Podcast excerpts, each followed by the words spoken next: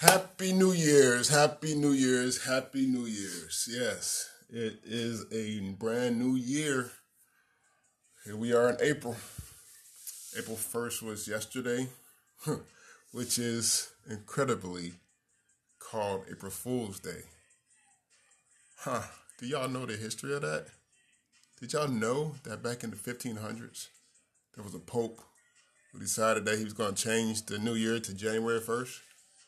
And the people who didn't agree with his decision were called fools and they ostracized them when they celebrated the New Year's on April 1st.